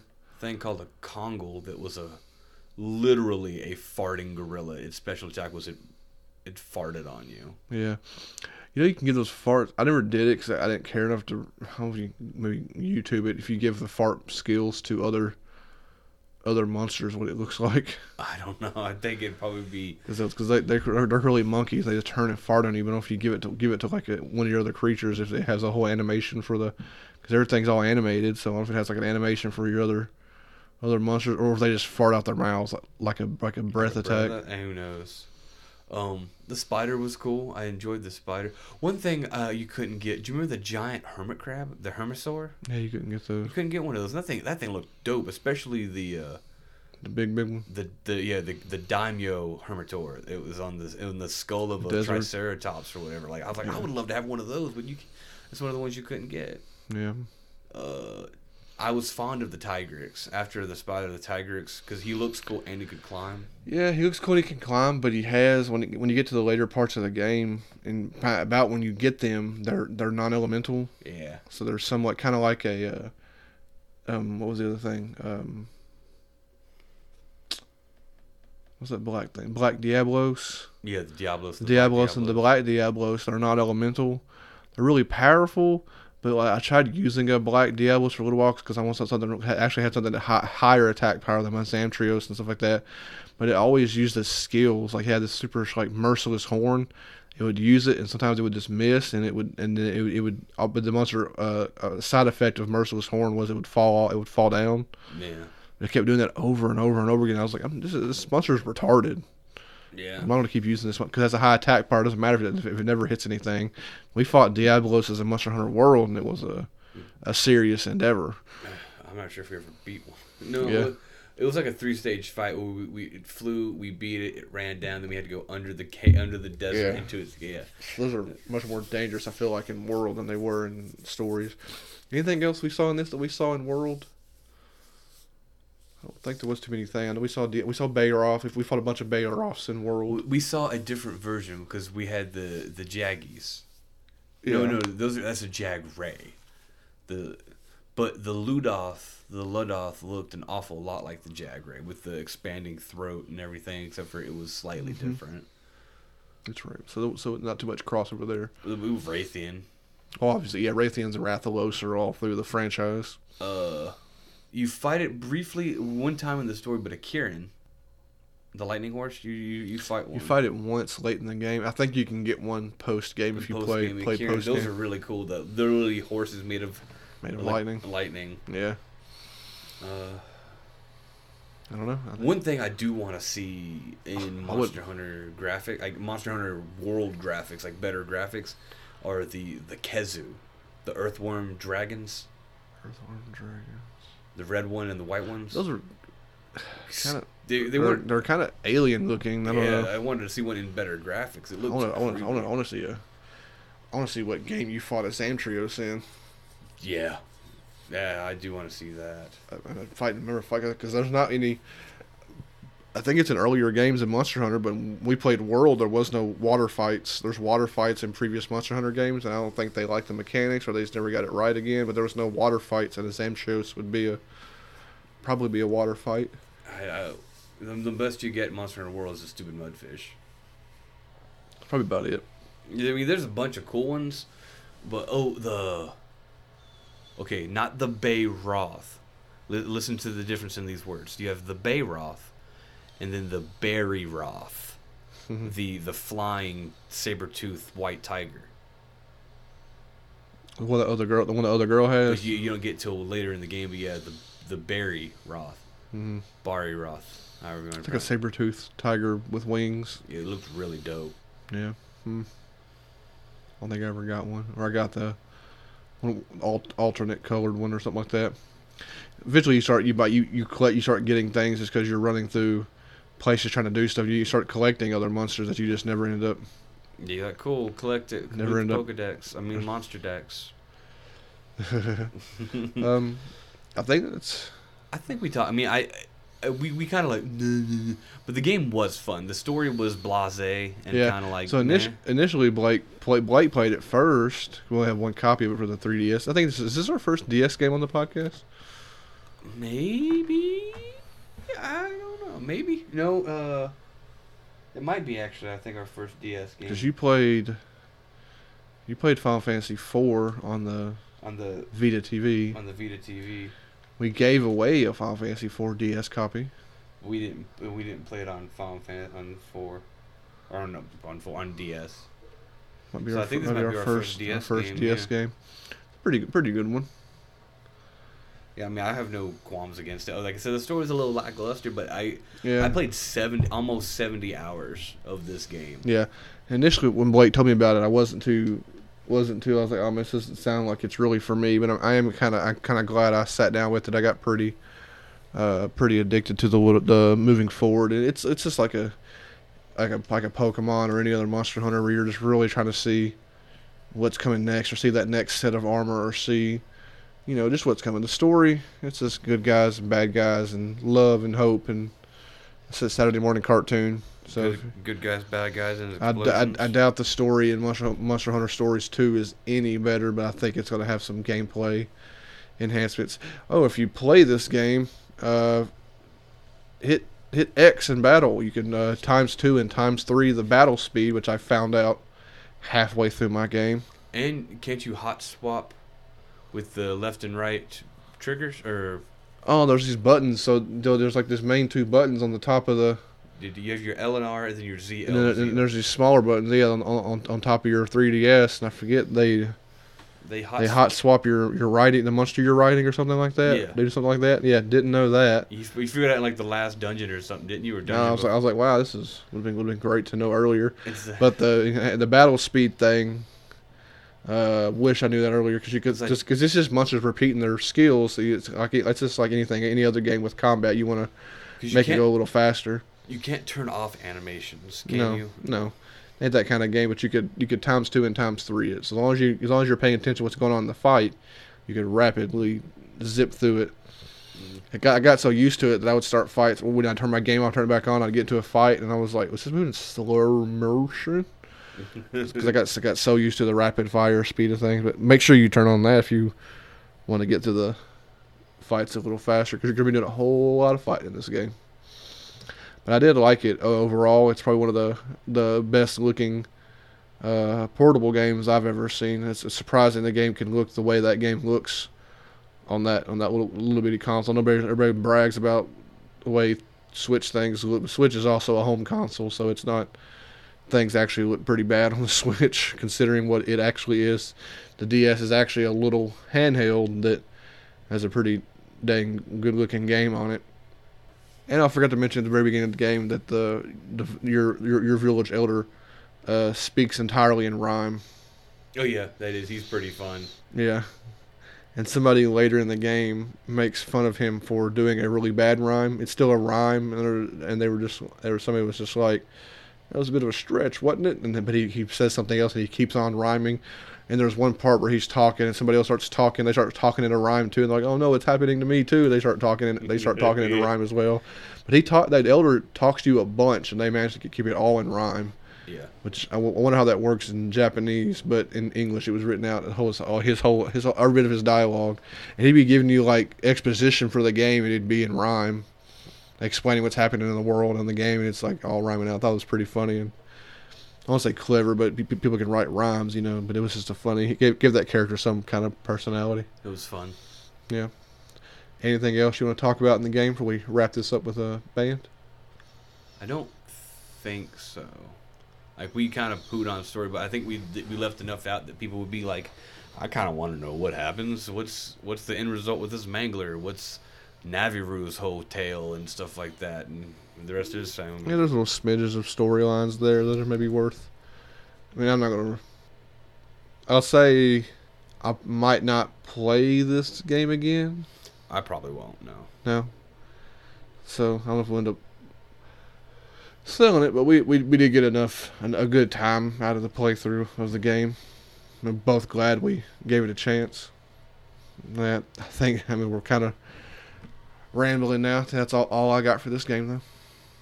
Yeah, I'm ready to move on to our, our band. If you Yeah. were. So find Monster Hunter Stories if you can. You can buy it digitally on the on the 3DS store. Try to find you a physical copy somewhere. They should be kind of all over the place right now. Oh, I don't know if they, because the sequel just came out, so I don't know if people were selling their old copies or people were buying up the first ones to play before the second one. I don't know if it'd be more Yeah. rare now or not. Yeah, I feel like something we, something we should keep just in case it becomes Yeah. super expensive at some point. I learned that the hard way, obviously. All right, so I picked a band. Okay, well, we'll go off the game now. Uh, I picked a band that I probably should have talked about before, but there's so many bands in the world, you get lost in all the music and stuff. The band is called Nothing More. They've been around for a little while now. They're coming up on their. They've got three albums. They're coming up on their fourth, so I figure I've been getting pretty lucky on uh, bands that I haven't talked about that I like putting out new music this past couple of years for this podcast. I found nothing more. Like I said on previous podcast, I found nothing more on Pandora, uh, a song called "Blue and Gold." Uh, it's not the song I'm gonna I'm gonna be playing today. Uh, that's from their first album. Uh, it's actually a pretty dang good song. This band we got pretty well known for their "I Know Jenny" movement for a little while for their second album. They got real, that that whole there's a song. It's about the singer's sister just been mentally ill. I don't know if I don't know if it's drugs and stuff. Really. yeah, it's a it's a pretty uplift. It's an angry. I don't want to say angry song, but it's a it's a good song. yeah, and there was a whole And the I know Jenny movement. Yeah, the I know Jenny was people had the shirts. I know Jenny. They were. I read interviews with Johnny talking about I know Jenny was just a way of saying that I had somebody in my life that had that had problems like that, and I couldn't. I could or there's there's variants of I could or couldn't help that person. It's all in that song and the inter- other interviews of Johnny, uh, Johnny Hawkins, the singer of the band. He's very uplifting individual. Yeah. So they got a bunch of stuff about that, and then uh, they did. That's all in the second album. There's a lot of sad stuff on that album. Lots of lots of sadness and anger on that particular album. The third album, which uh, I haven't got too terribly attached to, honestly, is uh, the, the album I chose to pick a song from. I kind of for that I don't know for that reason because I could play. I could play Blue in the Gold. It, that'd, that'd be easy. I could play. Uh, there's a couple of singles from the second album, including Jenny, which is a song you should definitely listen to. And the This Is the Time, the main single from the second album. Mm-hmm. Um, I could have played that. But you know, I try to avoid singles. Two or three singles from the third album. Uh, There's like what this is the now is the time, ballasts or what's that's the second album. Oh. Um, I'm blanking on the song names for, all that stuff, but I ended up choosing a song that I wasn't even. Uh, I had a different band picked out for this episode actually. When I was listening, I was just at work the other day, and I was like, I had seen a Facebook post or something about Nothing More or Johnny's page. I was like, oh, listened to Nothing More in a little while. I'm gonna pop some Nothing More on. It was I just shuffle. I was just shuffling the whole thing on Spotify, and uh, one song just kind of reached out and kind of kind of grabbed me a little bit. It's uh, it's the song uh from their and it's not a single as far as I know I from is. their third album, a song called Funny Little Creatures. And there's nothing in the lyrics to me that are particularly I don't know what it was about the song, you know, that reached out and grabbed me. I haven't listened to the song enough to really know what the song's particularly talking about cuz he's had a lot of songs about his family and uh, his mom in particular who passed away and stuff like that. This song is not on those lines cuz I don't think this this whole album here didn't really have as much there's some anger in this album, but there's not as There's much some anger, yeah. and some sadness. It just seems to me to be the least powerful of the three albums so far. Still some good stuff on there, but I, I thought that like it the way the song come come to me that day, it was like the second or third song that played, and I was like, this is actually a pretty dang good song. And that kind of makes me want to go ahead and play nothing more on the podcast because they're about to have new stuff anyway. They're literally in the studio recording now. Well, like it's, I think this is more. They're they're the sto- the stories we tell ourselves, which is the album. Yeah, sorry, I didn't say the name of the album. The the stories we tell. the- us. it's their most recent one. Um, it, I think it ha- it's a mix of anger, because I remember reading somewhere that two songs in particular off that album is "Just Say When" and "Go to War," Mm-hmm. are uh, based off stories that they heard uh, where him and his father were in grief counseling over the death of his mom. Mm-hmm. And uh, just say when is kind of like letting go. It's like just you know uh, say when, like when you're done with something. It's like just say when. And it was kind of like being done. The other one was go to war about people. Uh, it's a very bad divorce. Let's go to war. Is is basically seeing the divorce go is going against one another Hmm. and stuff like that. And so there's a couple other songs that did that, and some of them were he they they're a little political like, in some of their Yeah, things. all the, well, they're political. Yeah. All, all, all three of the albums, there's some political stuff in there. Lots of industry stuff and political things. It's it's in there. A lot of a lot of rock bands will have some They always do a little yeah here have, and have, there. have, have a little something to say. So I'm gonna play that song here in a minute. The last thing the song I want to mention is um, one of the saddest songs I've ever heard in my life. Uh, it's on their second album. It's called uh, "God Went North." It's uh, one of a couple of songs that are about his mom, about Johnny Hawkins' mom and her passing. Uh, it's lyrically, musically, and the emotion in which he sings that song. One of the most powerful songs I've ever heard in my life. it, it, it's a song that I didn't pay much attention to the first time I heard it, and then when I found out what it was about and really listened to it, it's it's a, it's a whew, it's a it's a great song. It's also a tough song. Yeah, it, it'll it'll bring you down. That's for sure. It- I don't know how else to explain. it. It's something you got to experience. And I didn't want to put anybody through that right now with this. After talking uh, talking about a video game and talking about a good band, and Mhm. but this is this is a band rife of sadness and anger and stuff like that. But And joy in some ti- cases. enjoy in some cases. Yeah, there's some some of that in there. Uh, not as much. I wonder how he's going to be handling because as and on the face of things, uh, Johnny's been rather happy over the past couple of years. The, the band's success and he has a lady and stuff like that. So Johnny's been fairly, it seems, happy.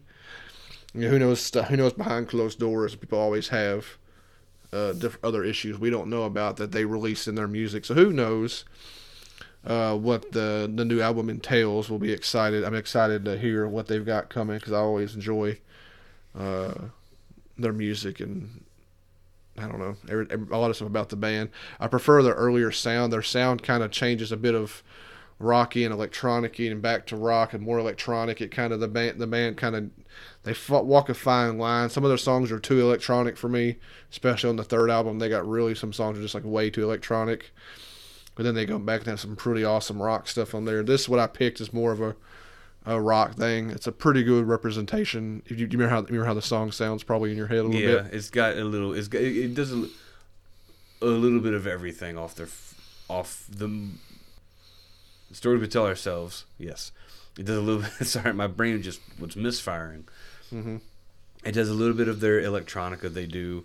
It does a lot of the um, some softer stuff, but then it does some of his awesome screams. He does he does pretty fantastic screams that he can maintain. And we've seen them live a couple of times, and the shows they put on, are so much energy, so fun, and they're such nice guys Yeah. you know, meeting them afterwards, you know, shaking their hands and everything. They're really, they're they're really cool. Like it's one of the like I just I love them. And then, you know, seeing like seeing him on like social media and stuff like more recently, in preparation for the new album, he's like, hey guys, uh. These are just a couple of samples of some screams I'm doing, and it was just like a minute video of him just like screaming like different variations. Yeah, highs and lows and just different things he was doing because he's And yeah, some behind the scenes studio stuff. And like I, I, I like all of them. They're all really nice people. Of, of, of at least with the time I met them, they're all really nice and really cool. And if one, one cool thing is we've, I'll never forget. This is super strange. Is bear with me. We were at a different show, uh, speaking to Jesse from the band Ten Years. We were speaking to him after the show, and we are talking. Oh yeah, we got to see you guys, and we brought him up. It's like, yeah, we saw you. Uh, nothing more open for you. He's like, you, you were that show. He's like, those guys are gonna be big. He's like, I could feel it when they're on stage. These guys got something really cool about them. And then like a year later, nothing more is like, like not exploding. They're not exploding as much as they should. They're a great band, but just the fact that like another pretty awesome band was like, oh yeah, dude, I, I expect great things out of them. They're gonna they're gonna be big. Yeah. And the fact that he, you know, we spoke about them briefly, I thought that, that's actually just a cool little private moment that we shared with him that he probably didn't, didn't think about. It. I think it's really cool. Yeah. Yep. yeah, sorry. I didn't, Yeah, that's a, that's a good. Did you remember that Yeah, oh yeah, I remember talking to Jesse about him. Yeah, that was at a Breaking Benjamin show Mhm. in, in Memphis. Uh, that was years ago now. But I, I, I remember it. Uh, Yeah. Because I, I remember that, and he liked my shirt. what, what shirt were you wearing? I was wearing my uh, my Optimus Prime shirt that looks like Tron. Uh, It just says Prime at the bottom. He, he, he liked my shirt, and we chit chatted about it. I just it was just a cool. yeah, yeah. It's just, that's Jesse Hasek of ten years. He's also a nice guy. We've met him a couple of times. Talked to him after a bunch. We've God, we've seen ten years. Have you have I even did ten years on the podcast? I don't know if you have or not. golly. I'll have to look at the list of bands I've done on the podcast. Ten years is uh, somewhat local band, but they're they're they're pretty well known though. They're more well known than Nothing More is. I do want, if you get a chance to see Nothing More live, take it because they have these really. How do you explain it? Because he, They all they build these contraptions that they play on while they're while he's singing and they're- bang on them and there's this is, contraptions is the best thing to call it. Yeah. He's he's been posting about building a new one. because one, one of the things, one of the most recent ones, he calls it the Scorpion, Mhm. and it's he comes up with the i the idea, and someone else builds it, and then he welds all the extra pieces onto it to make it looks like these rusted hunks of like jagged metal and stuff like that. And every now and again he'll post by, "Ooh, Scorpion bit back tonight," and he'll have a picture where he's just gushing blood from like his hand. He's like, "Oh yeah," foot or something. he's like, "I shouldn't have put my hand there," Yeah. but there's uh yeah he, he those their their live shows are loads of fun. Yeah, we, we've seen him a few times. We've seen him a few times at smaller venues. I like to see him in a, in a outdoor venues when they really bring out the big stuff, the, the whole Yeah, the the Scorpions, but we've almost got hit in the face with their spinning bass thing. little spinning bass thing, yeah. It's funny. They're like, "Hey guys, take two steps back, please." And we're like, "Why?" He's like, "Take a step back," and he he would unhook it and spin it. He's like, "All right, cool. Don't come any closer." and they'll. It was really awesome because like all four of the members, or well, the drummer's still playing the drums, but the other three members will all play a different thing on this bass at the same time, and it's really awesome. Yeah. I don't know if they still do that one or not. Since they moved on to the Scorpion and then whatever's next. I'm, they do whatever they have fun with. Yeah. Anyway, Sorry, had to, Yeah. to go on Yeah, this we- cool tangent. yeah, we I- know, I, yeah. really like them. it's good to talk, talk good about a band because I think I talked bad about the was, was Twelve Foot Ninja last. We talked we talked bad about Twelve Foot Ninja. A little bit. We've seen Twelve Foot Ninja. So the place we went and saw Twelve Foot Ninja was was one of the same places we we seen I mean, the, the base, it's the same place we saw Nothing More to put on a much better show than 12 like Foot Ninja. prior or Yeah. something. So I Forgot about that. Both of the Yes, warehouse. that's the same venue. Yeah. Uh, anyway, that's all we got for this. We're gonna wrap this bad boy up. Hope you enjoyed the us talk about this game uh, and this band. Um, when uh, I'll let I'll, I'll stop here and uh, I'll let Blake do his little thing. Let's say check out all our all our internet stuff. Follow us on all the things. You know, come watch us on Twitch. Come hang out. Send us messages. Write into the podcast. Nobody writes in it. We we know we have listeners, but nobody writes into this podcast, so we don't know. We take we'll take a game recommendation. I think we got one from uh, one of our I think our co- cousins sent me a couple of things. One actually started playing. So Brian, Brian, if you're listening, um, I started playing the Artful Escape. So that will be on the podcast for too long. I'll get Blake to Blake will play it behind me probably. It's it's on Game Pass right now. So anybody, there's a sneak peek. There's a game on the Game Pass called Artful Escape. It's pretty interesting so far. I played the first hour or two the other night. Spoilers for future episode. Um, other than that, it's all the all the same internet stuff. We're we're on we're on everything. Uh, go listen to Blake's uh, other podcast. It, it, it releases on alternating Sundays to the because I edit both podcasts. So it releases opposite Sundays of this one. That one's all about movies. It's a lot of fun. Blake's good on there. Steve's good on there. Two guys that love movies probably a lot more than you do. Uh, telling you a lot of things about movies that you probably don't know about them. So, lastly, what what I'll be playing here at the end is the song "Funny Little Creatures" from the album "The Stories We Tell Ourselves," which is Nothing More's third album. Uh, keep an eye out. You know, follow them on social media too, and get ready for their upcoming fourth release. They have no singles out yet, but I'm really excited to hear what they've got coming. And on that note, I want to wish everybody a good evening and good night. It's funny how I can give the best advice, but I can't follow. So I tell myself, so I tell myself.